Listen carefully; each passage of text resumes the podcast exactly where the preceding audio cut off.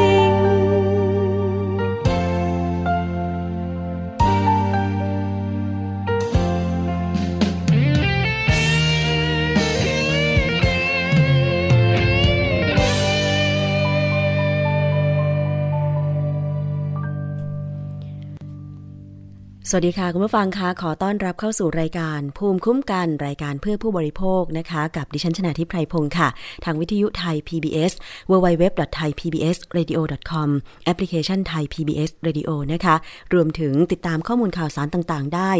ใน facebook.com/thaipbsradiofan นะคะ คุณผู้ฟัง วันนี้ค่ะเริ่มต้นด้วยเพลงแสงหลังฝนนะคะเป็นเพลงประกอบละครชุดแสงจากพ่อทางไทย PBS นั่นเองค่ะสำหรับวันนี้ค่ะ พี่น้องที่ฟังจากวิทยุชุมชนในหลาย ๆ พื้นที่ที่เชื่อมโยงสัญญาณรายการภูมิคุ้มกันก็ลองแจ้งกันเข้ามาได้นะคะว่า คุณฟังจากที่ไหนแล้วก็สถานการณ์ในพื้นที่เป็นอย่างไรบ้าง จะฝากเจ้าหน้าที่สถานีก็ได้หรือว่าจะเข้าไปกดไลค์ส่งข้อความนะคะกดถูกใจกดไลค์ที่เพจ Facebook ของวิทยุไทย PBS แล้วก็ส่งข้อความมาถึงทีมงาน รวมถึงดิฉันชนาทิพย์ด้วยก็ได้ค่ะ เราก็อยากจะทราบข่าวคราวในพื้นที่นะคะ ประเด็นวันนี้ค่ะ มีอยู่หลาย ๆ ประเด็นโดยเฉพาะเรื่องของค่าโดยสารรถเมย์ที่มีการปรับขึ้นใหม่ เรื่องนี้อาจจะเกี่ยวข้องกับผู้ที่ต้องใช้บริการรถโดยสารรถเมย์รถร่วมบริการ โดยตรง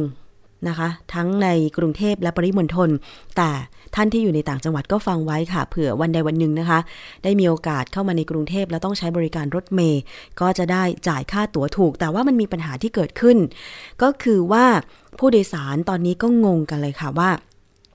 ตกลงแล้วเนี่ย ค่าโดยสารรถเมย์เนี่ยมันปรับขึ้นตามระยะทางกี่บาทกันแน่ 1 บาทถึง 5 บาท 2 บาทถึง 7 บาท หรือว่า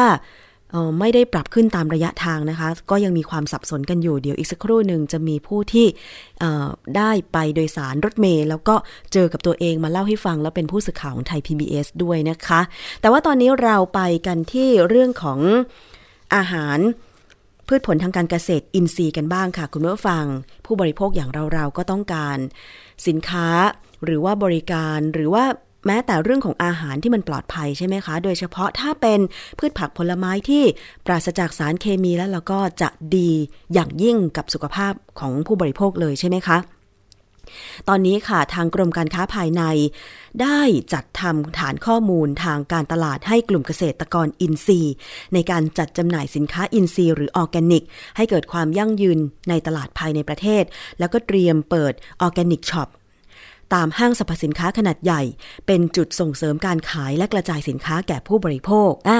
มีแนวโน้มที่ดีนะคะ คุณเมื่อฟัง โดยกรมการค้าภายในนะคะ จัดตั้งองค์กรกลางร่วมกัน มีคณะกรรมการบริหารประกอบด้วย สมาคมภัตตาคารไทย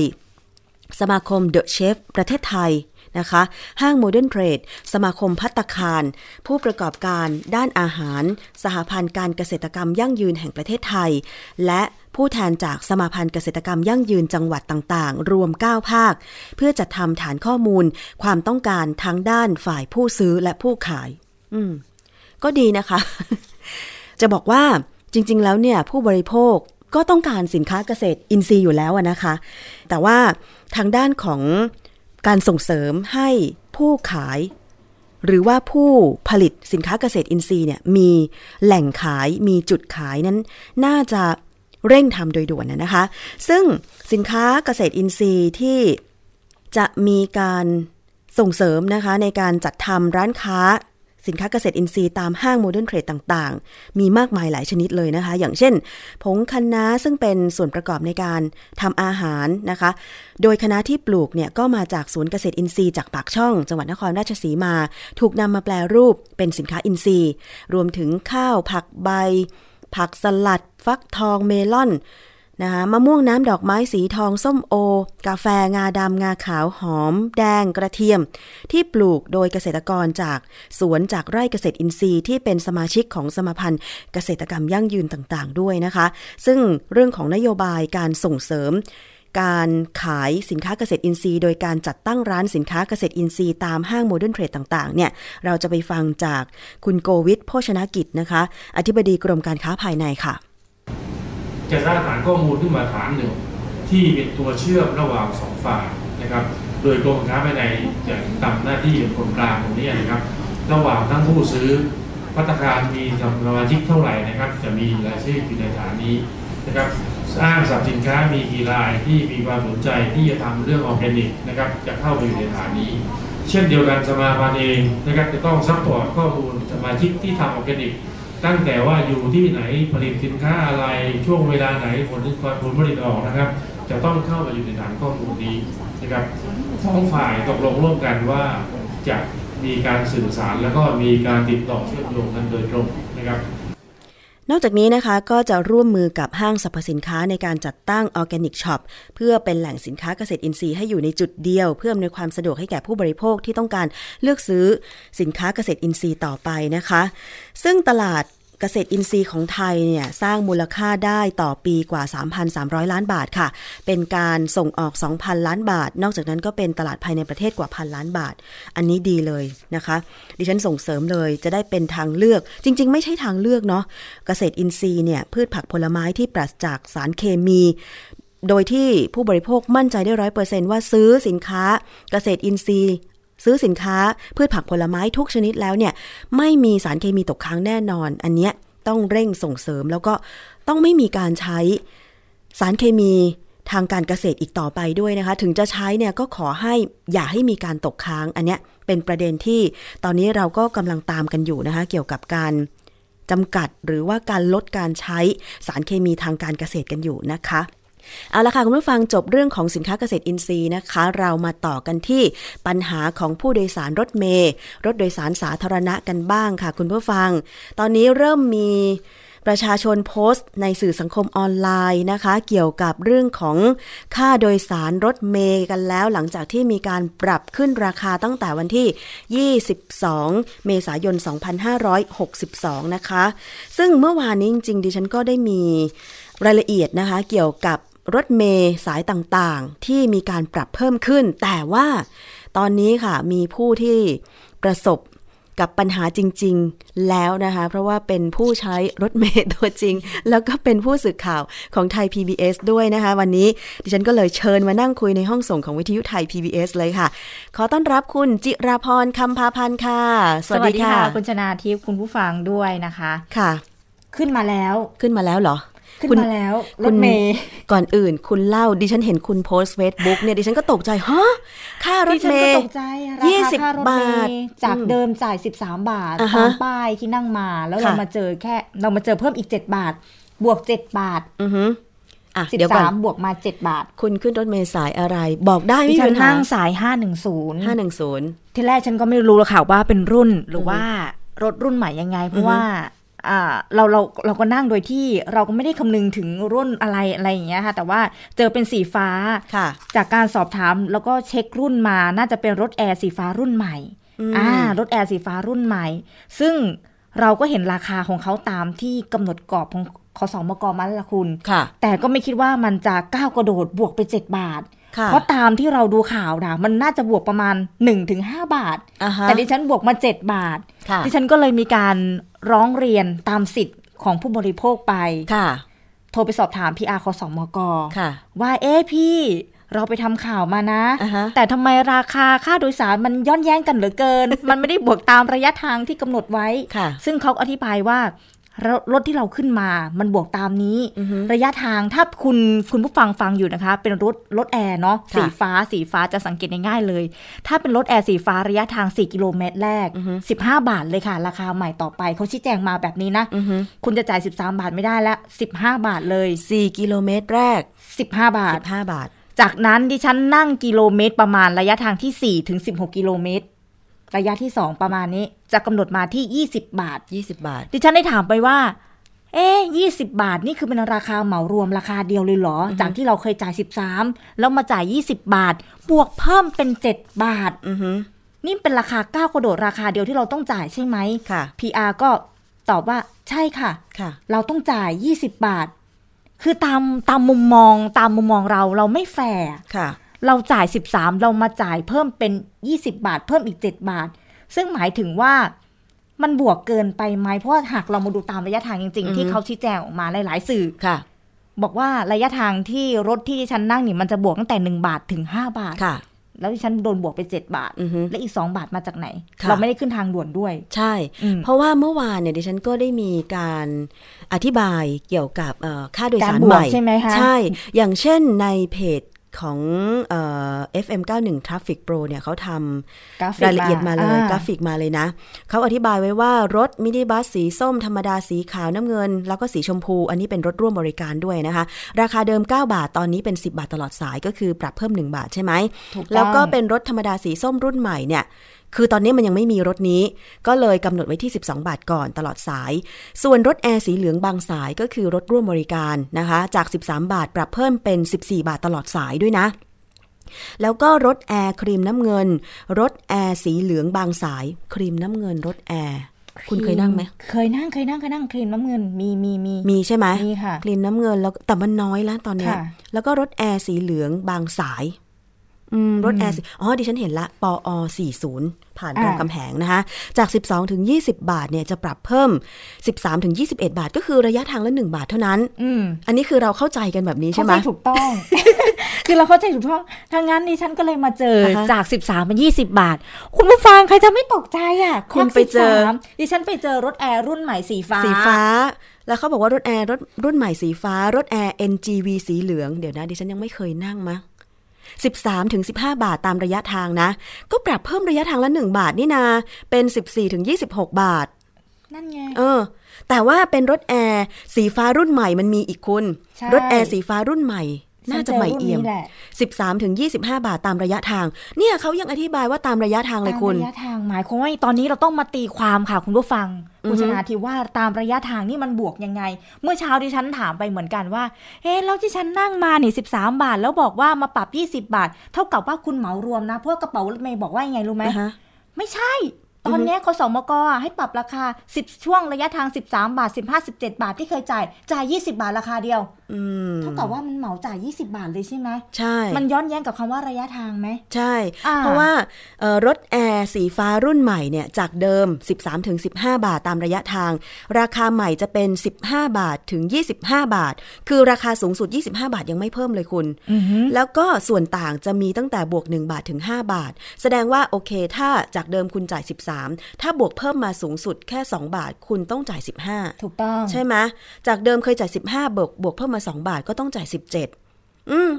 มันก็ไม่น่าจะบวกเกิน 1 บาท 2 บาทถึงหรือ5แม้บาทแต่ว่าครั้งนี้ถ้าเกิดดิฉันจ่าย 13 บาท แล้วบวกเกินห้ามาบาสูทง5บาทเท่าไหร่อืมต้องจ่าย 18 18 แต่ดิฉันมาจ่าย 20 บาท มันไม่มีในนี้เลยว่าเอ่อบวกส่วนบวกต่างส่วนต่าง 7 บาทอะใช่ค่ะ มันไม่มีน่ามันเป็นสิ่งที่เราตั้งคำถามกลับไปเหมือนกันว่า เอ๊ะ ดิฉันงง หรือว่ากระเป๋ารถเมย์งง หรือว่าขสมกงงกับตัวเลข หรือว่ากับบรรทัดฐานมาตรฐานราคาที่มันยังไม่เคลียร์เอ๊ะ แต่มันมีอีกนะ อัตราค่าโดยสารรถปรับอากาศรุ่นใหม่สีฟ้า เริ่ม 22 เมษานี่ไงที่คุณอธิบายเมื่อกี้ ระยะทาง 4 กิโลเมตรแรกเก็บไม่เกิน 15 บาทใช่ค่ะ4ถึง16 กิโลเมตรเก็บไม่เกิน 20 บาท นี่อืมอันนี้ระยะทาง 16 กิโลเมตรขึ้นไปเก็บ 25 บาทใช่ อันนี้คสมกก็ชี้แจงกับดิฉันมาเหมือนกันว่ามันจะเก็บประมาณนี้ ซึ่งทาง PR เนี่ย ก็ให้ความร่วมมือเป็นอย่างดีค่ะ รีบตรวจสอบรีเช็คให้ ซึ่งก็ยืนยันว่าต่อไปเนี้ย ไม่ว่าเราจะขึ้นระยะทาง 4 กิโลเมตรแรกเนี่ยคุณไม่ต้องถามว่าจ่ายกี่บาท คุณจ่ายไปเลย15 บาท หลังจากนั้นระยะทางตั้งแต่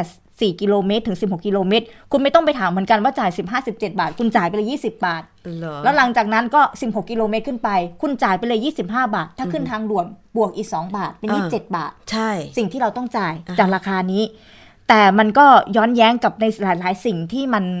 ที่ที่มันเป็นข่าวปรากฏมาก่อนหน้านี้ว่า มันจะเก็บตามระยะทางไหมอือฮึเพราะว่า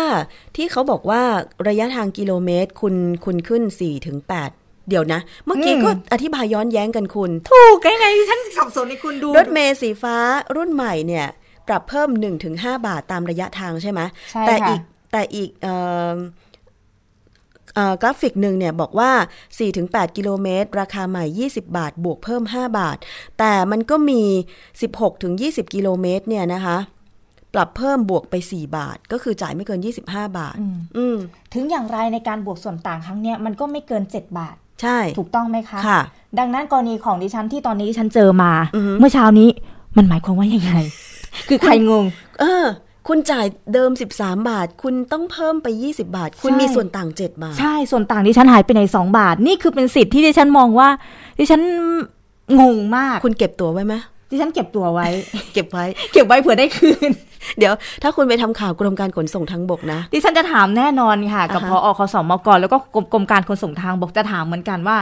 เฮ้ยเนี่ยเราเจอแบบนี้อือฮึถ้าเป็นตาสีตาสาเนี่ยคือเขาก็งงสงสัยเหมือนกันใช่แต่ก็คงไม่กล้าจะถามอ่าฮะแต่เราแบบเฮ้ยไม่ใช่อะ ไม่ใช่มีคุณคนเดียวนะ ที่ที่มีการเจร้องอเรียนเยอะใช่ไหมเมื่อเออวานนี้เจอขึ้นครั้งแรกวันแรกดิฉันเชื่อว่ามันมีน่าจะมีพี่ที่มูลนิธิเพื่อผู้บริโภคเจอด้วยนะ อันนี้เจอกับตัวเองนะคะ ใช่ เดี๋ยวดิฉันจะหาข้อมูลให้ดูมพบเจอกับเองนะคะ ใช่ ดิฉันจะหาข้อมูลให้คุณดูนะพี่เขาแบบว่าขึ้นทางด่วน เป็นรถเมย์ที่เขาใช้ประจำเลยรู้สึกว่าจะเป็นเขาเจอบวกเพิ่มมีกี่บาทส่วนต่าง โอ้เขาจากเดิมที่จ่ายเนี่ยก็ไม่ต่ำกว่า 20 บาทอะคุณ รู้สึกนะอ๋อรู้สึกว่าจะเป็น นี่มันเป็นไปได้ยังไง คือแบบว่า คือดิฉันไม่ดิฉันก็ช็อกมากดิฉันควักเอาเงินมา 13 บาทเตรียมจ่ายแล้วบอกบอกกระเป๋ารถเมย์บอกว่าพี่กระเป๋า ไม่ใช่ค่ะคุณต้องจ่าย 20 บาทอือหือดิฉันเสียใจมากเหมือนคนอกหักอะมันถูกทำร้ายจิตใจอะรู้สึกว่า เฮ้ย อะไรเนี่ยอ่าฮะคือแบบวินาทีนั้นเราก็แบบไม่ใช่เราพยายามที่จะเถียงแต่กระเป๋ารถเมย์บอกว่านี่ไม่ใช่ นะคะคุณ522 คุณคงศักดิ์ชื่นไกลลาดอืมจากเอ่อโครงการรถโดยสารปลอดภัย มูลนิธิเพื่อผู้บริโภค โพสต์ใน Facebook นะคะ บอกเป็นตลกร้ายขอสมกขึ้นราคารถเมล์สายปอ522 ทางด่วน อนุสาวรีย์ชัยสมรภูมิ ลงพันทิพย์งามวงวาน ขึ้นพรวดเดียว 7 บาท จาก 15 บาทเป็น 22 บาทโอ้โหรือเกือบ 50%ที่แย่กว่านั้นตั๋วใหม่ไม่มีฉีกตั๋วเก่ารวมไปก่อนเลยจ้า เดี๋ยวตัวเก่ารวม 13 บาทบวก 9 บาทได้ได้ตัวมา2ใบอะคือราเอคาอใหม่อะไรคืออะไรอะนี่เจ้าหน้าที่มูลนิธิเพื่อผู้บริโภค นี่คือเราคงเจอกันทั่วหน้านะใช่คงจะเจอกันเจอเอง ระบบคงยังไม่พร้อมหรือว่าอะไรก็แล้วแต่ก็ตามแต่เธอะค่ะ แต่ว่ามันทำให้ดิฉันสับสนมาก ทุกคนก็งงมากอ่าฮะตอนนี้ มันก็เลยกลายเป็นแบบว่า เราก็ต้องเข้าใจกระเป๋ารถเมย์กระเป๋ารถเมย์ก็ต้องเข้าใจเราคือต่างฝ่ายต้องปรับตัว แต่เราใช่อยากรู้ราคากลางมาตรฐานคืออะไรคุณชนาทิพย์ถูก นี่อย่างเพจรถเมย์ไทยรถเมย์ไทย .com เอ่อเพจรถเมย์ไทยแฟนคลับนะคะมีผู้ร้องเรียน เรื่องรถเมย์สาย 20 เก็บค่าโดยสารเกินราคาจากป้ายวัดสน ลงจากทางด่วนป้ายแรก ไปบิ๊กซีพระประแดงเดิมเคยจ่าย 11 บาท แต่วันนี้จ่าย 20 บาท ยิ่งกว่าคุณอีกบวกไปเก้าบาท นี่ขึ้นรถเมย์สาย 20 เบอร์ 5 ขีด 70005 อันนี้ขึ้นทางด่วนด้วยไหม ถ้าขึ้นทางด่วนเขาบอกว่าเขาบวกเพิ่มอีก 2 บาทนะ ในเวลา 21นาฬิกา12 นาที เอ๊ะ ป้ายวัดสนไม่ใช่อยู่ฝั่งเหรออยู่ฝั่งทน ป้ายวัดสนอยู่ฝั่งทนอืมอืมไปบิ๊กซีพระประแดง ไม่นะไม่ห้า สาย 20 ดิฉันก็ไม่เคยขึ้นด้วยสิ ปัญหาที่เกิดวันนี้คือกระเป๋าเก็บค่าโดยสารไม่ตรงกับที่ประกาศไว้นะคะ เคสสาย 20 อันนี้ก็ไม่ต่างกัน แต่ที่น่าตกใจคือ ระยะทางจากป้ายวัดสนที่ลงป้ายแรกไปบิ๊กซีพระประแดง ระยะทางไม่ถึง 4 กิโลเมตรเลยนะ โอ้ ไม่ถึง 4 กิโลเมตร แต่เก็บค่าโดยสาร 20 บาทเลยเหรอทำไมไม่เก็บ 15 บาทล่ะ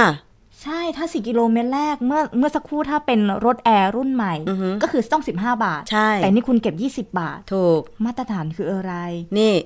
แล้วก็แอดมินเพจแอดมินอ่าเพจรถเมย์ไทยบอกว่าถ้าให้ผมเดา ผมว่ากระเป๋าเขาเบลอ หัวหมุนกับตารางค่าโดยสารเก่าใหม่ตีม่วงกันไปหมด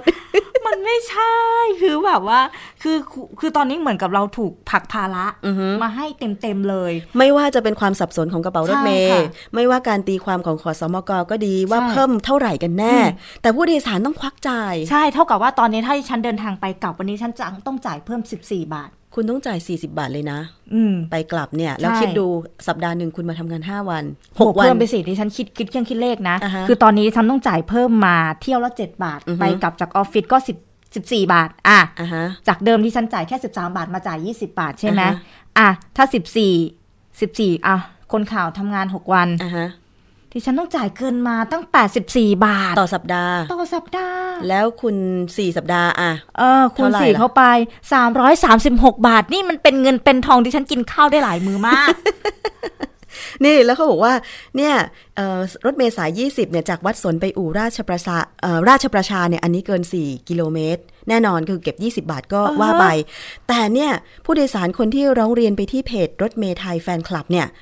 โอ้จาก 11 บาทจ่าย 20 บาทอะคุณ อันนี้มันน่าช็อกมากนะเพิ่ม9บาทมากเก้ากว่าคุณบาทอีกมันส่วนต่างมันไม่มีนะคะ ตามที่เขียนไว้ถ้า ถ้าคุณผู้ฟังไปไล่เลียงไปหาดูดีๆ มันมีหลายสื่อมากที่เขียนส่วนต่างราคาขึ้นรถเมย์อือฮึสูงสุดคือสายดิฉันนั่นเองอือหือบวก 1-5 บาทใช่ ไม่มี 7 บาทไม่มี 9 บาท แต่คุณผู้ฟัง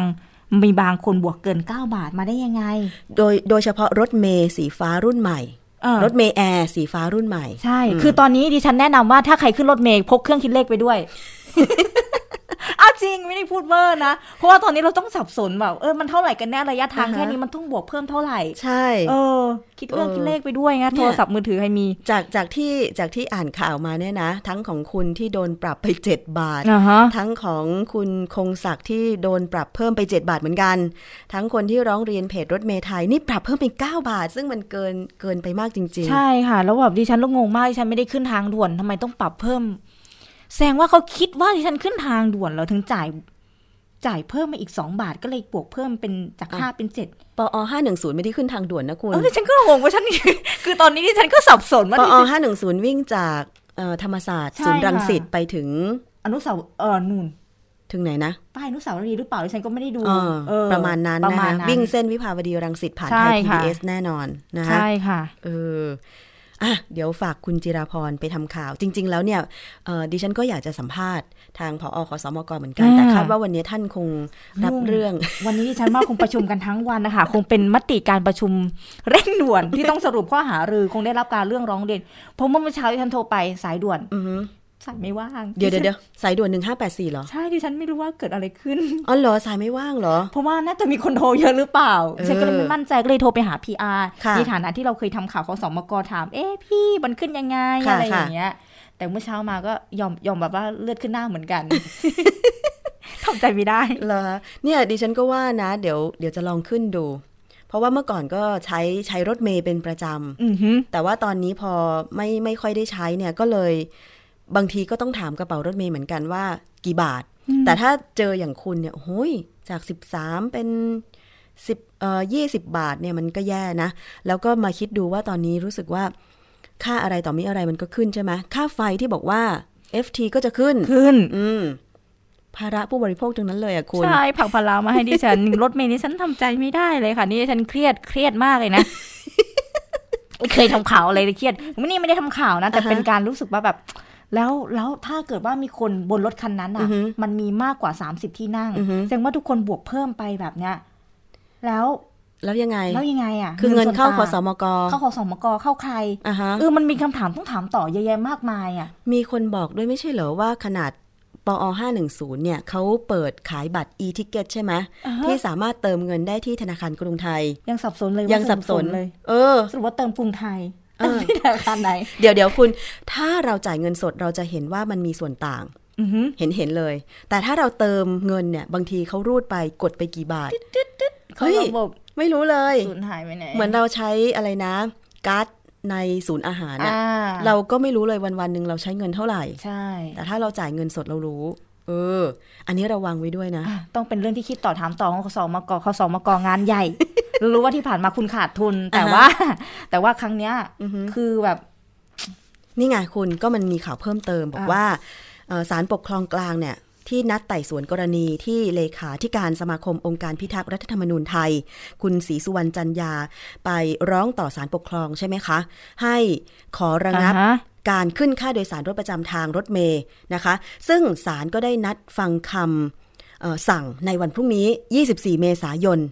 2562 ว่าจะมีคำสั่งคุ้มครองตามคำขอหรือไม่ เดี๋ยวพรุ่งนี้มาฟังกันนะ หลังจากที่ศาลปกครองกลางใช้เวลาประมาณ 1 ชั่วโมงครึ่ง ไต่สวนคำขอคุ้มครองชั่วคราวนะคะ ของนายศรีสุวรรณจันยา ที่ยื่นฟ้องคณะกรรมการควบคุมการขนส่งทางบกกลาง กรณีอนุมัติให้มีการปรับอัตราค่าโดยสารลดประจำทางสาธารณะในอัตรา 1-7 บาท เดี๋ยวนะ ตกลงมัน1-5 บาทหรือ1-7 บาทอืม งงอีกละหนึ่งถึงเจ็ดบาทบวกค่าทางด่วนไปด้วยไงอ๋อคุณบวกค่าทางด่วนใช่ไหมอ่าทางโดยด่วนถึงสองบาทโดยคำฟ้องระบุว่าขอคุ้มครองชั่วคราวเพื่อระงับ คำสั่งขึ้นค่ารถเมย์ทั้งระบบ เนื่องจากไม่ชอบด้วยกฎหมาย เป็นการสร้างภาระให้กับประชาชนเกินสมควรนะคะ คุณศรีสุวรรณเปิดเผยว่า ทางองค์คณะตุลาการให้คู่กรณีชี้แจงข้อมูลข้อเท็จจริงต่อศาลและเมื่อไต่สวนเสร็จศาลปกครองกลางจะมีคำสั่งเรียกขอสมกและบขสเข้ามาเป็นผู้ถูกฟ้องในคดีนี้ด้วย และให้ผู้ประกอบการเอกชนสามารถยื่นคำร้องเป็นผู้ร้องสอดได้ โดยสารกำหนดว่าจะมีคำสั่งตามคำขอของผู้ฟ้องคดีหรือไม่ ในวันพุธที่24เมษายนนี้ค่ะ ก็อย่างที่บอกไปเนาะรอว่านะการปรับขึ้นเอ่อค่ารถเมย์เนี่ยมันสร้างความงุนงงสับสนมาก ๆ เลยทีเดียวนะคะ ว่าจะปรับขึ้นเท่าไหร่กันแน่ แล้วนอกจากนั้นนะ รถบัสรถทัวร์โดยสารก็ปรับขึ้นด้วยคุณ เออ แต่ว่าเรายังไม่มีโอกาสได้ขึ้นว่า แต่เมื่อวานใช่ค่ะนี้ฉันอธิบายไปนะว่าขึ้นกิโลเมตรละ มันตามระยะทางฉันได้ดูอยู่หนึ่งถึงสองร้อยกิโลเมตรแรกรู้สึกว่าสี่สิบกว่าสตางค์นี่แหละอ่าอ่าอืมอ่านั่นประมาณเนี้ยประมาณเนี้ยห้าสิบสตางค์หรือ40กว่าสตางค์แต่ว่ามันก็ตามระยะทาง แต่มันก็มีการเปรียบเทียบกันว่าโอ้โหพอปลายทางสุดปุ๊บเนี่ยอย่างรถ VIP เนี่ยจากเคยจ่าย 913 บาท ไปจ่าย 900 เกือบพันอะอ่า991 บาท 913 เป็น 991 บาท อืม มันก็สูงอยู่นะคุณ หลายสิบบาทอยู่เนาะซึ่งตรงนี้ค่ะ สิ่งที่ผู้โดยสารต้องการก็คือ ให้ขอสอมกเร่งจัดหารถเมย์ใหม่มาให้บริการรวดเร็ว และเพิ่มจำนวนรถทดแทนรถเมย์เก่า เนื่องจากรถเมย์ใหม่เป็นรถชานต่ำมีมามีเอ่อมาตรฐานความปลอดภัย ใหม่และสะอาด มีระบบปรับอากาศเย็นสบาย รองรับกลุ่มผู้พิการได้ง่ายขึ้นนะคะ อันนี้ก็คือ ความต้องการของผู้โดยสารบางส่วน แต่สิ่งที่คุณนั่นไงที่ฉันนั่งมาเนี่ยดิฉันจะได้อะไรจากการขึ้นรถเมล์ที่ราคาแพงขึ้นอะข้างบนรถมันจะมีอะไรเพิ่มเติมแจกผ้าเย็นเหรอ เดี๋ยวเดี๋ยวเดี๋ยวคุณเย็นไหมรถสีฟ้าแอร์รุ่นใหม่ รถสีฟ้าไอ้รุ่นใหม่ตอนนี้มันยังเย็นอยู่นะ เย็นอยู่ เย็นอยู่เย็นอยู่สะอาด อ่า ก็ได้ในระดับหนึ่งรถเมย์ชันต่ำคุณไม่ต้องก้าวขาสูงสูงๆเพราะว่าอ่าคุณเราไม่ได้สูตัวสูงขนาดนั้น อ่าอาชันต่ำอ่าเก้าแค่ครึ่งเก้าวก็อาจจะขึ้นได้โอเคอ่าสะดวกอะไรสะอดวกย่างเงี้ยขึ้นแล้วฉันจะได้อะไรเพิ่มมาอีกไหมจากการบวกเพิ่มขึ้นมาอีกมันก็ต้องไปคิดดูนะคอสมกว่าผู้บริโภคจะได้อะไรมากกว่านี้ไหมมาตรงเวลาอันเนี้ยไม่สามารถกำหนไม่ดได้ได้เลทำยได้เพราะว่าเราเข้าใจอยู่ว่าการจราจรกรุงเทพเป็นยังไงใช่ไหมค่ะ อะแต่สิ่งที่ผู้บริโภคต้องการคือ ความชัดเจนในการปรับขึ้นค่าโดยสารแน่นอนละว่ากี่บาทกันแน่เนี่ยฉันได้เคาะเตรีกัยนมมาเงินให้ถูกได้ แล้วคุณอบรมไหมพนักงานกระเป๋าเก็บรถเมย์เนี่ยเอาเอาเอาเอาให้มันตรงกัน เอาให้มันตรงกันจริงน่าสงสารผู้โดยสารที่แบบต้องไปจ่ายเกินราคาๆคุณใช่คุณอืมคือเราแบบเราจ่ายแล้วเราก็งง เราเข้าใจว่าเออปรับขึ้นราคา แต่เราไม่รู้โอ้โหปรับช็อกก้าวกระโดดขนาดนี้อือฮึแล้วหลายคนคงปรับแล้วคงไม่กล้าที่จะทวงถาม เดี๋ยวโดนกระเป๋ารถเมล์ด่าเอสิอมเพราะดิฉันเคยร้องเรียนนะคะดิฉันตัวอยูนการร้องเรียนโทรศัพท์รถพสมกเหมือนกันหนึ่งห้าแปดสี่อ่าหนึ่งห้าแปดสี่โทรเป็นประจำนะคะ แต่เมื่อเช้านี่คงสายไม่ว่างต้องหรือว่ายกหูออกไม่รู้เหมือนกันไม่ใช่คุณคงร้องเรียนเยอะเห็นใจนะ แต่ว่าขอความชัดเจนนะคะว่า เราควรที่จะอยู่อยู่ในสังคมที่แบบว่าไม่ต้องมีภาระอะไรที่เพิ่มขึ้นไปมากมายกว่านี้ หรือถ้ามันไม่เป็นธรรมกับเราอะค่ะ คือเราก็อยากให้หลาย ๆ คนเนี่ยถ้าเจอปัญหาก็ออกมาพูดกันซะเพื่อให้ฝ่ายที่เขาต้องจัดการเนี่ยเร่งแก้ไข ใช่อืมนะคะอะวันนี้ขอบคุณคุณจิราพรคำพาพันธ์ผู้สื่อข่าวไทย PBS ได้เลยมาค่ะกๆมายิแชนร์ดีปัญที่หามาแชร์อือฮึเดี๋ยวติดตามการทำข่าวต่อไป ได้ค่ะ เอาละค่ะ ช่วงนี้คุณผู้ฟังคะเราไปติดตามคิดก่อนเชื่อกับดรแก้วกังสดานนภัยนักพิษวิทยากันเลยดีกว่านะคะ วันนี้ให้ฟังกันอีกรอบค่ะเรื่องของกินปลาฉลาดจริงหรือไปฟังกันค่ะ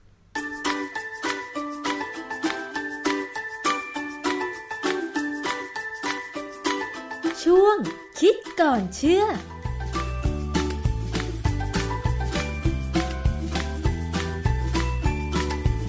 คนทุกคนคงอยากให้มีลูกที่ฉลาด เวลาใครพ่อแม่พอคือผู้หญิงผู้ชายแต่งงานกันแล้ว พอมีลูกพอแฟนตั้งท้องเนี่ยก็จะมีความรู้สึกว่า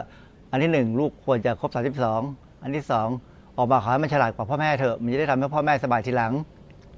ก็มีคนแนะนำตลอดเวลาว่า เออ กินปลาแล้วลูกจะฉลาดนะ เพราะฉะนั้นวันนี้เราจะมาดูซิว่ากินปลาแล้วลูกฉลาดจริงหรือเปล่า บทความที่อยู่ในเว็บหนึ่งที่เขาพูดถึงเรื่องการกินปลา แล้วทำให้ลูกในครรภ์ฉลาดจริงหรือเนี่ยมันมันเป็นเรื่องที่น่าสนใจ เพราะว่าความจริงมันมีงานวิจัยที่ค่อนข้างจะทั้งยืนยันแล้วก็ไม่ยันคือไม่เอาด้วยผลไม่ออกมาผลออกมามันจะค่อนข้างจะต่างกันไปต่างกันมานะ เพราะฉะนั้น ถามว่าเราจะเชื่อเรื่องเรื่องว่ากินแล้วฉลาดหรือไม่ฉลาดเนี่ยความจริงปลาเป็นอาหารที่ให้โปรตีนที่ดี เป็นอาหารโปรตีนที่ย่อยง่ายแล้วคนสูงอายุที่มีประเด็นปัญหาเป็นโรคเกี่ยวกับความแก่เนี่ยเช่นโรคหัวใจโรคความดันเนี่ยแพทย์จะแนะนำให้กินปลาเป็นอาหารที่ช่วยทำให้ร่างกายนี่เสื่อมช้าลง เพราะฉะนั้นถ้า ใครก็ตามที่กำลังคิดว่าจะมีลูกนะยังอยู่ในสภาพที่จะมีลูกได้เนี่ยคุณผู้หญิงก็กินปลาก็ไม่เสียหายอะไร แล้วปลานี่ถึงแม้ว่าปัจจุบันนี้ปลาจะเริ่มแพงขึ้นมาแล้วเนี่ยนะฮะก็ยังไม่ไม่แพงเท่าเนื้อ เนื้อวัวเนื้อหมูที่แบบของแพงนะปลาปลาหลาย ๆ ชนิดเนี่ยราคาที่ถ้าพวกปลาธรรมดาธรรมดาเนี่ยก็จะราคายังค่อนข้างถูก แล้วก็ยังมีประโยชน์อยู่ ความจริงถ้าเราจะมาพูดถึงเรื่องความฉลาดของมนุษย์เนี่ยมันมันมันเป็นพันธุกรรมนะฮะเป็นพันธุกรรมอันหนึ่งแต่ว่าเราปรับปรุงได้ด้วยการเลี้ยงดูพันธุกรรมเนี่ยมันแก้ไขอะไรไม่ได้ แต่การพัฒนาสมองให้ฉลาดเนี่ยพัฒนาได้มันเราจะสังเกตว่ามันมีโรงเรียนหลายโรงเรียนที่เป็นโรงเรียนพิเศษเนี่ยที่เขาใช้หลักสูตรอะไรบางอย่าง กระบวนการอะไรบางอย่าง มาสอนให้เด็กเนี่ยดูฉลาดขึ้นนะคือเด็กพวกนี้จะ ถูกสอนให้คิดคิดเร็ว คิดเก่งเนี่ยเพราะฉะนั้นแต่ว่านั่นคือการพัฒนาพยายามพัฒนาพฤติกรรม ซึ่งการพัฒนาเหล่าเนี้จะเป็นไปได้ดีด้วย ถ้าเราให้เด็กได้กินอาหารที่ถูกสัดส่วน แล้วก็มีคุณประโยชน์ คือพูดง่ายๆไอ้ตรงนี้ก็คืออาหารครบห้าหมู่ จะไปช่วยทำให้สมองเนี่ยพัฒนาให้ฉลาดขึ้นกว่าที่ควรจะเป็นได้พอสมควร แต่ว่าจะให้ฉลาด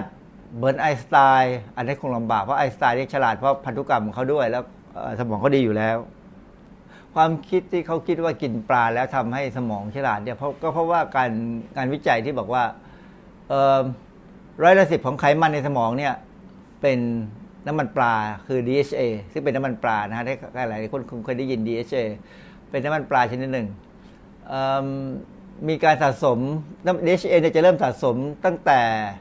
เด็กอยู่ในท้องแม่ เมื่ออายุประมาณ 6 เดือนนะแล้วก็จะมีการสะสมมากขึ้นเรื่อยๆเรื่อยๆจนถึงพอเด็กออกจากท้องแม่แล้ว จนอายุสองขวบเนี่ยก็พบว่าปริมาณที่สะสมเมื่ออายุสองขวบจะเป็น 30 เท่าของลูกที่อยู่ในท้องอนอกจากนี้เนี่ยก็บอกว่า DHA เนี่ยมันเป็นส่วนประกอบสำคัญของจอประสาทตาทำหน้าที่ในการมองเห็นด้วย เพราะฉะนั้นถ้าเด็กตาดี เพราะว่ากิน DHA ดี ก็จะมีโอกาสที่จะมองเห็น อะไรได้กว้างขวางกว้างไกล แล้วก็คิดอะไรได้ดีขึ้น มันก็คงจะทำให้คนฉลาดขึ้น เพราะฉะนั้นหลักการที่เขาวิเคราะห์วิจัยเจอเรื่อง DHA กับการสะสมในสมองเนี่ย มันก็พอมีเหตุผลที่จะบอกว่ากินปลาแล้วเพื่อให้ได้ไขมันปลาซึ่งเป็นคือ DHA เนี่ย ก็คงจะพอใช้ได้ แต่การกินปลาเนี่ยมันก็มันมีอะไรบางอย่างที่อาจจะต้องระมัดระวังเหมือนกันนะ อย่างกรณี US EPA ซึ่งเป็นองค์กรที่ทำหน้าที่เกี่ยวกับการปกป้องสิ่งแวดล้อมในอเมริกาเนี่ยนะฮะเขาแนะนำให้ผู้หญิงสตรีวัยเจริญพันธุ์เนี่ยจำกัดการบริโภคปลาที่อยู่ปลายห่วงโซ่อาหาร พูดง่ายๆคือปลาปลาหลาย ๆ อย่างเนี่ยที่เป็นปลาที่กินปลาตัวอื่น หรือกินอะไรอย่างอื่นเนี่ยและเป็นปลาตัวสุดท้ายที่ไม่ถูกกิน เช่น พวกปลาทูน่าพวกปลาฉลาม พวกปลาแมคเคาเรลอันนี้ตระกูลปลาทูเนี่ยนะฮะ หรือซอสซอสฟิชซึ่งพวกนี้ผมก็ไม่ค่อยรู้เพราะผมเป็นคนไม่ค่อยกินปลา คือพวกปลาที่อยู่ปลายส่วนห่วงโซ่อาหารเนี่ยจะเป็นปลาที่สะสมสารพิษไว้ในตัวมากที่สุด เนื่องจากเขากินคนอื่นที่กินสารพิษมาก่อนเอิ่มสารพิษที่ในอเมริกาได้กังวลมากก็คือเรื่องของปลอดไดออกซิน PCB และคอเดน ซึ่งความจริงสารพิษพวกนี้มันเป็นสารพิษสหเอ่อ international คือมีทั่วโลก อเมริกาแนะนำได้ เพราะอเมริกามีการจับปลามาวิเคราะห์วิจัย แต่ผมไม่แน่ใจว่าในเมืองไทยเรามีการวิเคราะห์วิจัยปริมาณสารพิษนี้ในปลาที่อยู่ในอ่าวไทย หรือว่าในอันดามันบ้างหรือเปล่า เพราะฉะนั้นเรายังไม่เคยเห็นมีคำแนะนำคำคำแนะนำว่าให้อย่ากินปลาในลักษณะที่อย่างที่ในในบริบางบริเวณของอเมริกาที่อยู่ริมทะเลเนี่ยป้ายพวกนี้จะมีขึ้นมา ติดเอาไว้ว่า มีปลาแถวนี้มีการปนเปื้อนนะ ไม่น่ากิน อย่าไปกิน คือเขายอมที่จะไม่ขายปลาในบางบริเวณ เพราะอย่างกรณีอ่าวเม็กซิโก ซึ่งเมื่อหลายปีมาเนี่ยมีการปนเปื้อนของน้ำมันที่หกที่ที่มันปนเปื้อนอยู่ในน้ำในอ่าวเม็กซิโกเนี่ยปัจจุบันนี้ก็ยังมีปัญหาอยู่ เพราะฉะนั้นเเรื่องพวกนี้ไปที่ไหนก็ตามที่มีน้ำมันรั่ว ให้รู้ไปเลยว่าเป็นสิบสิบปีกว่าที่มันจะจำกัดจะจะ ธรรมชาติจะจัดการตัวเองได้ หรืออาจจะจัดการไม่ได้เลยก็ได้ เพราะว่าการรั่วไหลของน้ำมันในบางทีมันก็มีตลอด เช่นเมื่อวันวันนี้เพิ่งดูข่าว อินโดนีเซียมีน้ำมันรั่วไหล โดยไม่รู้สาเหตุว่ามาจากไหน ซึ่งอันนี้น่ากลัวมาก แล้วยังพยายามแก้ไขก็บอกว่าการแก้ไขคือการจุดไฟเผาทิ้ง มันเป็นการแก้ไขของผู้ชาวประมงเอง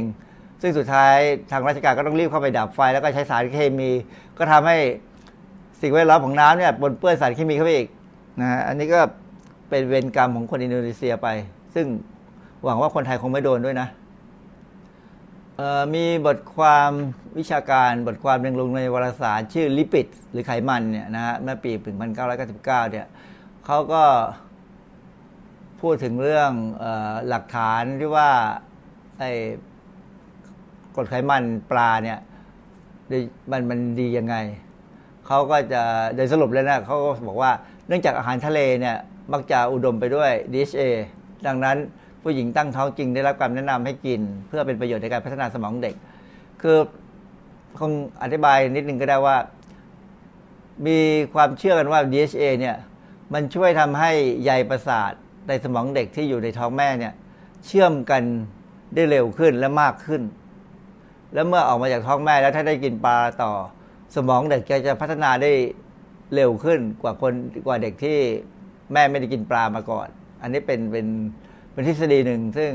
เขาเชื่อกันนะครับ เพราะฉะนั้นอย่างไรก็ตามแต่ปัจจุบันเขาก็เลยแนะนำว่าให้แม่ที่ท้องเนี่ยกินปลาซะเพื่อถ้ามัน DHA มันจะไปช่วยให้สมองดีขึ้น ก็ก็น่าจะได้เด็กที่ออกมาเป็นกำลังของประเทศที่ดีนะฮะ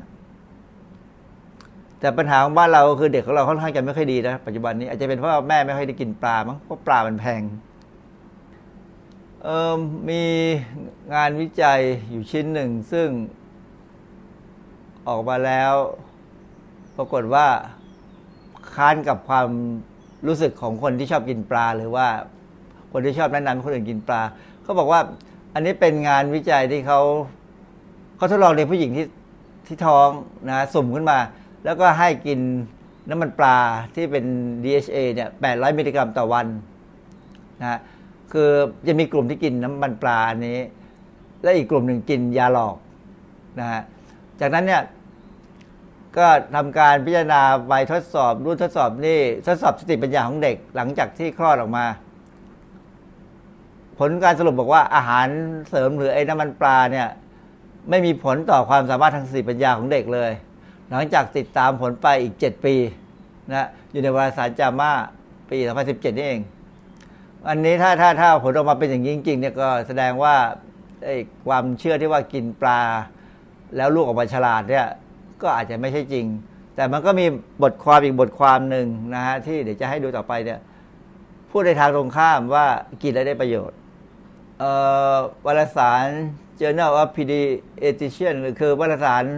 หมอเด็กเนี่ยนะฮะวารสารหมอเด็กว่าปี 2010 เนี่ยเขาทดสอบเด็ก 5 ขวบที่แม่ได้รับการเสริม DHA เนี่ยในช่วง 4 เดือนแรกของการลุกด้วยนม อันนี้หมายความว่าเด็กออกมาแล้ว แล้วค่อยให้เด็กให้แม่เนี่ยกินน้ำมันปลาตัวนี้ ในช่วง 4 เดือนแรกของการเลี้ยงลูกด้วยนมเนี่ยนะกลุ่มหนึ่งอีกกลุ่มหนึ่งกินยาหลอก รากฏว่าเด็กที่แม่ได้รับการเสริม คือหมายความว่าง่าย ๆ ว่าเด็กที่กินนมของแม่ที่มี DHA เนี่ยได้คะแนนดีในการทดสอบความสนใจอย่างต่อเนื่องคือ มันมีวิธีการทดสอบสมองนะฮะซึ่งเป็นการแสดงให้เห็นว่า ถ้าเด็กได้ DHA จากนมแม่ในช่วงต้นของการเป็นออกมาจากแรกคลอดเนี่ยนะได้นมได้ DHA เนี่ยจะมีผลดีในการพัฒนาการทางระบบประสาท คืออันนี้จะไปสนับสนุนว่า DHA เนี่ย ช่วยให้การเชื่อมต่อของระบบประสาทเซลล์ประสาทต่างๆ เนี่ยเชื่อมต่อกันได้ดี ก็สองบทความวิชาการก็ตรงกันข้ามกัน ก็เราก็ต้องมาพยายามพิจารณาว่าจะเชื่ออยังไง จะมีอาจคงจะต้องมีการพิสูจน์ต่อไป มีคำถามอันหนึ่งที่น่าสนใจคือ ผู้ใหญ่กินปลาแล้วจะฉลาดหรือไม่ ผมยกรูปของมาร์คซักเคเบิร์ดมา เพราะว่าหมอนี่มันฉลาดมาก สามารถสร้าง Facebook ให้คนติดตามกันได้ทั่วทั้งโลกเลยนะอย่างที่ผมเล่าให้ฟังแล้วว่าพัฒนาการเจริญเติบโตของสมองทั้งในแง่ขนาดของสมองรอยหยักและการพัฒนาของเส้นใยประสาทนั้นเกิดอย่างรวดเร็ว และเพิ่มอย่างรวดเร็วในวัยเด็ก ซึ่งอาจจะยาวมาถึง 5 ปี แต่บางคนอาจจะแค่ปี 2 ปี จากนั้นค่อยๆเจริญช้าลงจนถึง 30 ปีเนี่ยร่างกาย จะเน้นที่การรักษาสภาพและฟื้นฟู เซลล์สมองที่มันเสียหายมากกว่าจะสร้างใหม่คือพูดง่ายๆพอเกิน 30 ปีแล้วสมองมันเริ่มทำมันมันจะเริ่มตายไป เซลล์มันจะเริ่มตายไป จะเริ่มค่อยๆเสื่อมไปเสียไป ช้าหรือเร็วเนี่ยขึ้นอยู่กับว่าเราจะกินอาหาร ซึ่งเขาว่ามันจะช่วยบำรุงสมองบางอย่างได้ ก็คงต้องไปศึกษาว่าอาหารอะไร แต่ว่าเพราะนั้นคำตอบก็คือผู้ใหญ่กินแล้วฉลาดขึ้นกว่าเดิมมันคงไม่มี แต่ว่าอย่าลืมว่าปลาเป็นอาหารที่มีประโยชน์อย่างที่นักโภชนาการก็รู้ดีแล้วพยายามสอนพยายามแนะนำให้คนกินปลามากขึ้นนะแล้วให้กินให้ให้ให้เป็นประจำอะไรอย่างเงี้ยนะเพราะงั้นผู้ใหญ่กินปลาแล้วฉลาดหรือไม่คือ กินปลาตอนนี้เมื่อใหญ่เมื่อเป็นผู้ใหญ่แล้วก็อย่าหวังเรื่องฉลาด แต่หวังว่าเราได้ประโยชน์จากโปรตีนของปลา ดังนั้นคำถามที่มักจะถามว่าแล้วควรกินปลาหรือโอเมก้าสามหรือกินน้ำมันปลาไหม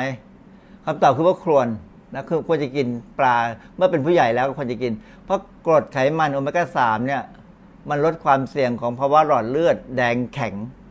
และตีบตันได้ คือพูดง่ายๆลดอาการหลอดเลือดมีปัญหาหลอดเลือดโดยเฉพาะหลอดเลือดหัวใจนะฮะก็คือมันเกิดปกป้องภาวะเกี่ยวกับหัวใจกับหลอดเลือดแดงได้ดี เพราะฉะนั้นการกินน้ำมันปลาเนี่ยช่วยตรงนี้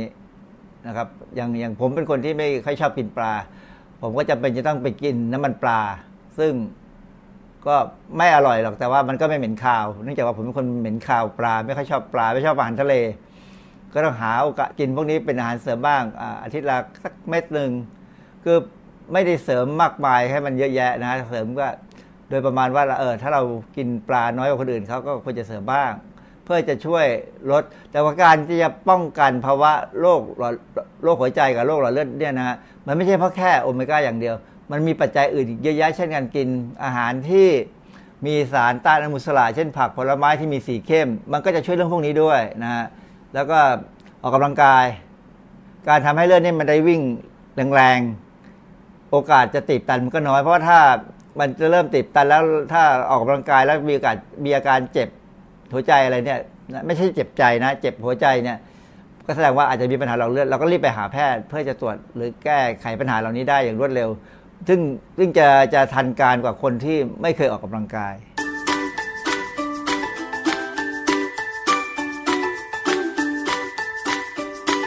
ช่วงคิดก่อนเชื่อ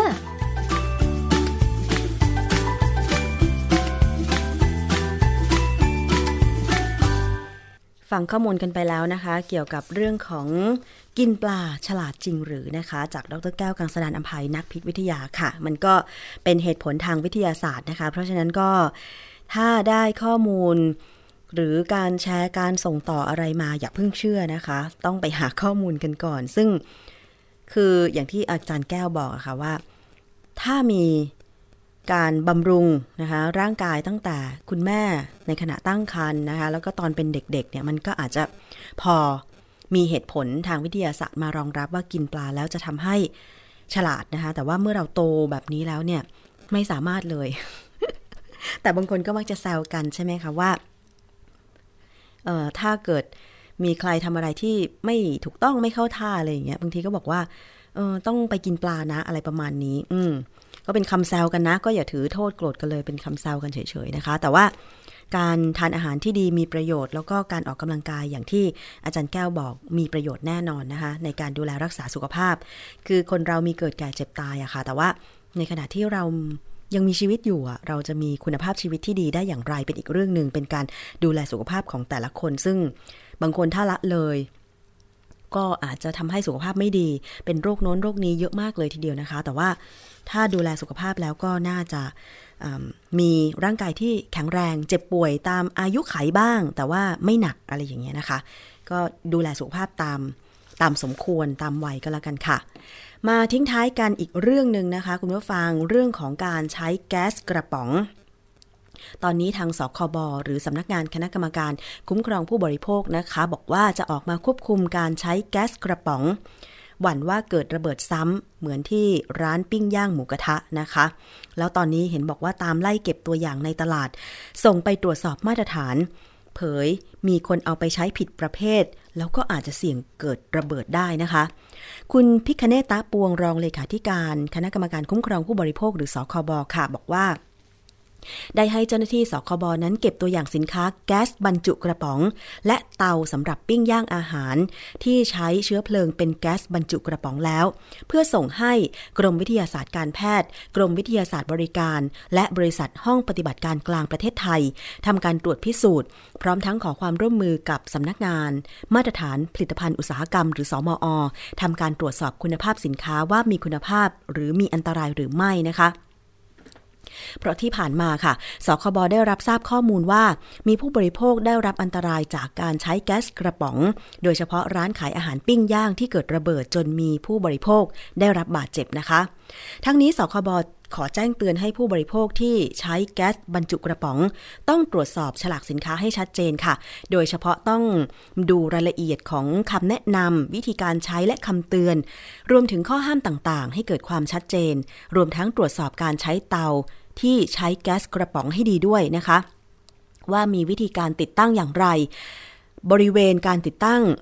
ตัวแก๊สกับเตาชำรุดหรือติดกันแน่นหรือไม่ เพราะว่าถ้าไม่ตรวจสอบให้ดีอาจจะทำให้เกิดอันตรายขึ้นมาระหว่างการใช้ หรือทางที่ดีก็ควรจะหลีกเลี่ยงการใช้เตาและแก๊สกระป๋องที่ไม่มีมาตรฐานไปเลยนะคะ ที่ผ่านมาก็มีกรณีการที่ผู้บริโภคเนี่ยไปกินนะคะร้านหมูกระทะ ไปกินอาหารที่ร้านหมูกระทะ หรือร้านปิ้งย่างที่ใช้แก๊สกระป๋องแล้วเกิดระเบิดจนทำให้ ผู้ที่กำลังนั่งรับประทานกันอยู่เนี่ยนะคะ ได้รับบาดเจ็บ ซึ่งสคบได้ให้เจ้าหน้าที่ไปตรวจสอบดูแล้วนะคะ เพราะว่าเป็นเรื่องที่ผู้บริโภคมีความเสี่ยง จะได้รับอันตราย รวมถึงซื้อสินค้าประเภทดังกล่าวมาใช้เอง ทั้งการสังสรรค์ภายในครอบครัวเพื่อนฝูงนะคะ หรือว่านำไปใช้ในการแคมปิ้ง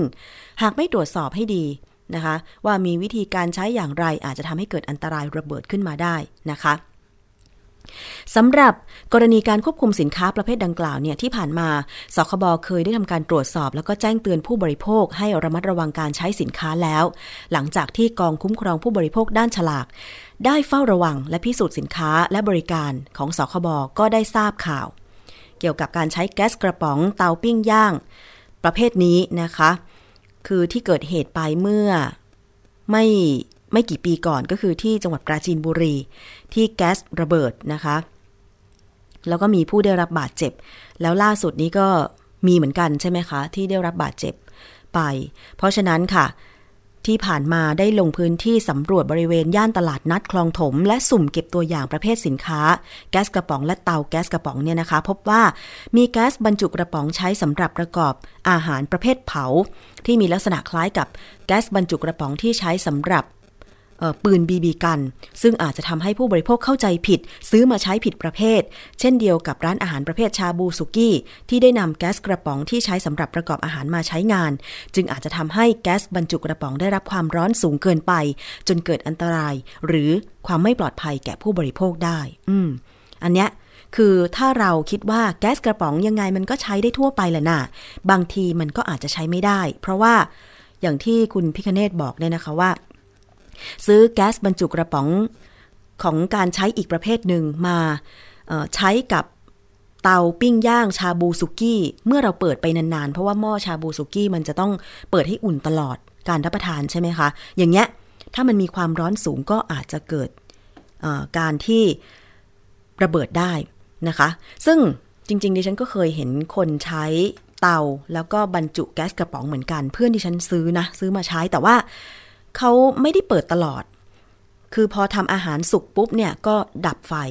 นะคะก็ปิดแก๊สเลย อันเนี้ยก็อาจจะไม่ร้อนสูงก็เลยไม่ระเบิด แต่ถ้าเมื่อใดก็ตามที่มันเปิดตลอดเวลาอย่างเช่น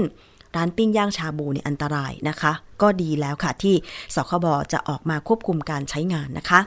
เอาละค่ะช่วงนี้หมดเวลาแล้วขอบคุณสำหรับการติดตามรับฟังรายการภูมิคุ้มกันนะคะ ดิฉันชนะทิพไพรพงศ์ลาไปก่อน สวัสดีค่ะ ติดตามรับฟังรายการย้อนหลังได้ที่เว็บไซต์และแอปพลิเคชันไทย PBS Radio